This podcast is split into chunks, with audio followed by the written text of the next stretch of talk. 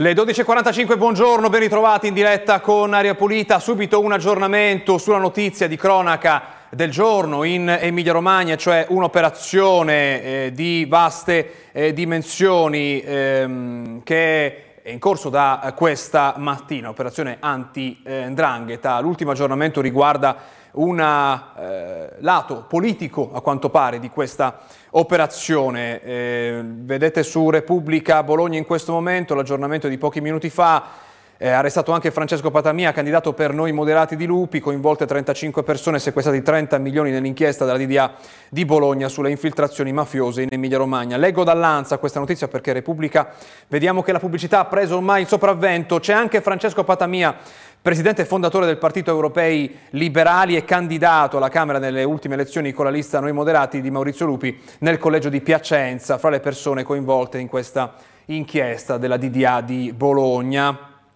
ehm, che stamattina ha consentito alla Guardia di Finanza di Bologna di eseguire fra Emilia Romagna e Calabria 23 misure cautelari personali e sequestrare un patrimonio da 30 milioni nei confronti di soggetti affiliati all'andrangheta indagati per bancarotta fraudolenta, estorsioni, violenza e minacce. Patamia è stato arrestato, si trova in carcere così come il padre Rocco. Questa L'ultima notizia che abbiamo, aggiornata pochi minuti fa, riguardo questa operazione scattata eh, stamattina.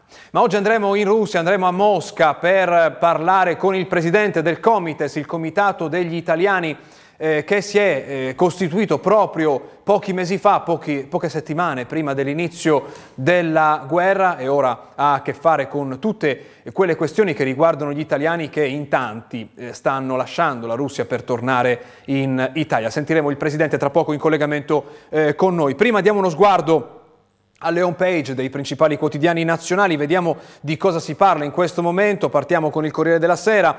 Alzare il tetto del contante a 10.000 euro. Questa è la proposta della Lega sui pagamenti in contanti. E intanto oggi appunto alle 13 è previsto il dibattito in Senato per la fiducia al governo Meloni. La proposta, questa di alzare il tetto del contante, è contenuta in un progetto di legge depositato da, dalla Lega che ha come primo firmatario l'onorevole Bagnai.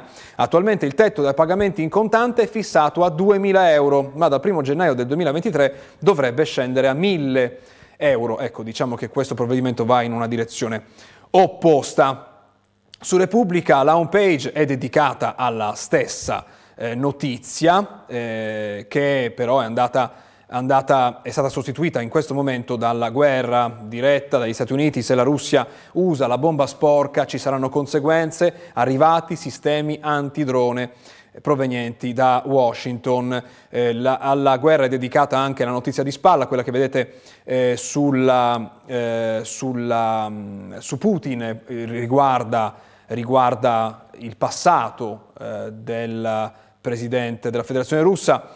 Eh, riguardo questa operazione vi leggo il titolo, Mosca al teatro Dubkova, vent'anni dopo, così la strage degli ostaggi svelò il volto di Putin, ricordiamo quell'intervento cruento che ha fatto decine eh, di vittime. Vediamo invece nella, nella fotografia dedicata alla politica, quella che era poco fa in testa alla pagina, si parla appunto del tetto sul contante, il piano Meloni per l'Agenzia delle Entrate, controlli solo ai grandi evasori dalla Lega, proposta per alzare il tetto del contante a 10.000 euro, oggi la fiducia in Senato. Un'occhiata ai giornali stranieri, per il Guardian la, la notizia di apertura riguarda la guerra eh, con eh, la battaglia eh, a Kherson eh, che è la più pesante, la più dura, dice Kiev, leggiamo in questo titolo in aggiornamento, invece New York Times in apertura si occupa di cambiamento climatico. Sono soltanto 26 dei 193 paesi che avevano firmato quell'accordo per abbassare gli inquinanti, ecco solo 26 di loro stanno davvero attuando qualcosa di quell'accordo, è davvero uno scenario apocalittico, quello che ci aspetta secondo le previsioni, stando a quello eh, che eh, leggiamo su New York Times in questo momento. Ma noi dobbiamo andare in Russia, andiamo a Mosca, ci colleghiamo con Massimo Marengo, presidente del, Comiten, del Comites degli Italiani in Russia, il primo presidente perché appena eh, stato eletto poche settimane prima dell'inizio della guerra. Sentiamo come ci racconta questi mesi.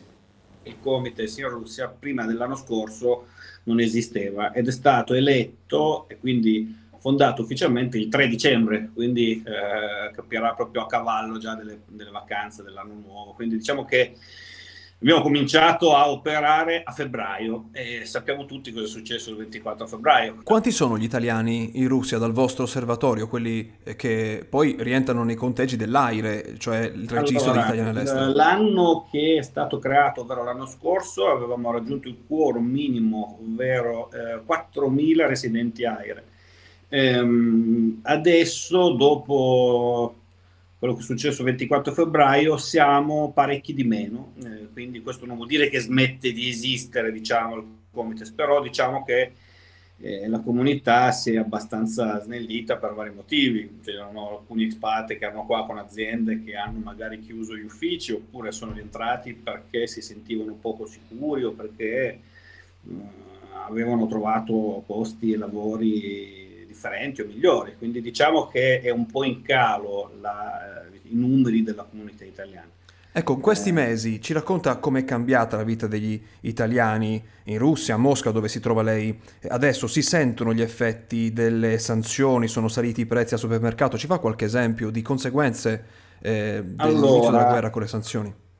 Uh, mi verrebbe da, da, da, dividere la risposta, da scindere la risposta in due fasi, nel senso che eh, dal punto di vista così, del quotidiano, dell'immediato, eh, non, obiettivamente non posso ancora dire che si sentano così tanto le sanzioni dal punto di vista economico. Le faccio un esempio, la vita qua sotto molti aspetti continua ad andare avanti eh, in maniera molto, molto, tranquilla, quasi uguale a prima, nel senso che io vado tutti i giorni in ufficio, mio figlio, mio figlio va tutti i giorni a scuola, mia moglie al lavoro, eccetera, eccetera. I ristoranti funzionano, i supermercati sono pieni, quindi il primo acchito, uh, la mia risposta fino a pochi giorni fa era che obiettivamente non si sentono tanto queste, queste differenze. Però obiettivamente poi andando a vedere non tanto l'aumento dei prezzi, perché sì, c'è un'inflazione che è leggermente superiore alla media, eh, però per il russo molti prezzi non, eh, che comprano, quindi cibo, pane, latte, salumi, carne eh, russi, la differenza è abbastanza, non dico mm, nulla, però è minima, mettiamola così. Mentre invece noi che siamo expat, che siamo abituati, perché qua per fortuna troviamo qualsiasi tipo di prodotto, dalla mozzarella, a parte che molte le fanno anche già quel loco, molti, molte cose del settore caseario. Eh, si trova abbastanza tutto, però obiettivamente per noi che guadagniamo in euro e poi dobbiamo cambiare ad un rublo che è diventato uh, molto... Uh, tenga conto che prima del, 28, del 24 febbraio il rublo era 80, adesso è 55, quindi io incasso 1000 euro, prima avevo 80.000 rubli, adesso ne ho 55.000. Quindi già in, in, quell'ambito lì, e noi guadagniamo in euro perché rappresentiamo aziende italiane, da quel lato lì eh, abbiamo un potere d'acquisto eh, nettamente minore. Quello che è aumentato tantissimo ed è quello che obiettivamente mi fa notare, percepire la prima volta questa, queste sanzioni, questi nuovi, diciamo così, ordini, eh, questi nuovi voli europei, perché per andare in Italia prima ci mettevo tre ore, tre ore e mezza con una spesa di 400 euro, adesso ce ne vogliono o eh, 1500-1600 facendo le tratte eh, Mosca, Dubai, Mosca, mh, mm, Belgrado o Mosca e mh, mm, Istanbul, oppure viaggi che io chiamo della speranza, andare in pullman fino a Pietroburgo, poi da Pietroburgo andare alla Peranta in Finlandia, da lì prendere un pullman, insomma diventa una cosa veramente quello obiettivamente è quello che a me dà più, eh, sento di più. Mosca è sempre stata una città molto vicina all'Italia, sia moralmente che anche geograficamente. Basti pensare che io tante volte partivo il sabato mattina alle 8 qua e a mezzogiorno ero a pranzo da mia madre. Adesso ci vanno 15-16 ore, 1.500-1.600 euro. Quindi questo obiettivamente influisce molto sulla vita dell'expat eh, all'estero. Expat vuol dire espatriato, italiano espatriato, espatriato che abita sì, scusi, a Mosca. Da quanto senso... tempo lei è un expat, un espatriato? Io sono un espatriato da quasi 19 anni, sono, part... sono arrivato a Mosca a gennaio 2003 quindi ha visto la trasformazione di, eh, di, di, questi anni, ma ci sono delle eh, situazioni drammatiche che si vivono in questi eh, giorni in Russia, per esempio la famosa mobilitazione. Ehm, e si è diffusa la notizia in queste settimane che anche alcuni italiani con doppia cittadinanza, quindi anche con il passaporto russo, stanno ricevendo queste lettere, questi, questi, questa chiamata alle armi, insomma, della mobilitazione. Vi risulta, avete ricevuto segnalazioni? Abbiamo, mi risulta, confermo questa informazione, ehm, abbiamo, ci sono tanti ragazzi italiani che hanno il doppio passaporto ed è qua che bisogna essere precisi nella denominazione. Il doppio passaporto non, implica, non mh, implica automaticamente la doppia cittadinanza. Questo cosa vuol dire? Che se un italiano ha il passaporto sia italiano che russo e vive in Russia, nel momento in cui si trova fisicamente in Russia, lui è russo al 100% e questo ci è stato confermato anche nelle varie riunioni con la task force eh, in consolato e eh, in ambasciata dove ci hanno detto ragazzi non è che noi non vogliamo aiutarvi, non è che noi vi abbandoniamo, non, non è una cosa diciamo politica, è proprio giuridica dove voi in quel caso non abbiamo giurisdizione. Lo stesso capita in uh, contenziosi, ad esempio in fase di divorzio tra famiglie miste con figli italorussi eh, purtroppo l'ambasciata italiana non ha giurisdizione sul passaporto russo e quindi se tu hai il passaporto russo, sei in età arruolabile e hai anche diciamo così delle qualità che possono in qualche modo servire, corri seriamente il rischio di essere chiamato. Attualmente che io sappia sono stati chiamati due ragazzi italiani, combinazione tutti e due due cuochi, quindi probabilmente eh, non come soldati di, eh, diciamo così, eh, di fanteria, mettiamola così, però probabilmente per l'apparato logistico infrastrutturale. Sa se sono partiti, sono andati al fronte? No, no, no sono partiti, sono, sono tornati in Italia. Ecco, è questo forse il punto principale. Diceva la comunità italiana in Russia eh, si è molto ridotta. Eh, perché eh, vanno via? Sono tanti gli italiani che conosce che stanno andando via e che pianificano di andare via in queste settimane, in questi mesi? Uh, guardi, eh, se anche lì bisogna un po' dividere. Prendiamo l'esempio eh, mio, io sono, io sono, qua da 19 anni, eh, ho ancora tantissimi contatti in Italia perché la, più di metà della mia famiglia è ancora in Italia, mia madre, mio padre, i nonni, eh, rappresento aziende italiane, quindi sono molto legato ancora ehm, all'Italia, però eh, sono anche molto legato in questo paese perché in questi 19 anni ho una casa di proprietà, eh, una società, una ditta, mio figlio va a scuola, mia moglie ha un bel lavoro, quindi anche mm, non potrei partire così d'amblè perché mi sento più sicuro o perché adesso...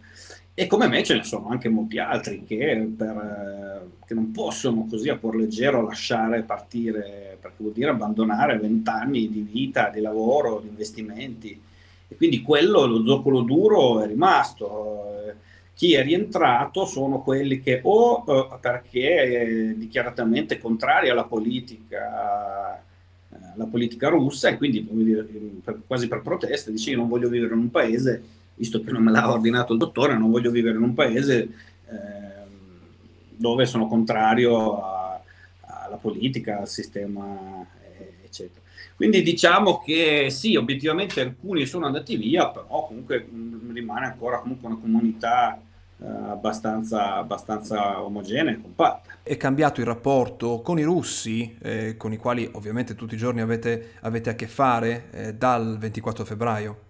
Eh, allora, anche lì non è che è cambiato il rapporto, anche perché partiamo dal presupposto che noi come italiani eravamo mh, mm, veramente eh, non dico idolatrati, però molto ben visti. Io non mi sono mai sentito straniero in questo paese, siamo sempre stati, eh, avevano una grande ammirazione per l'Italia.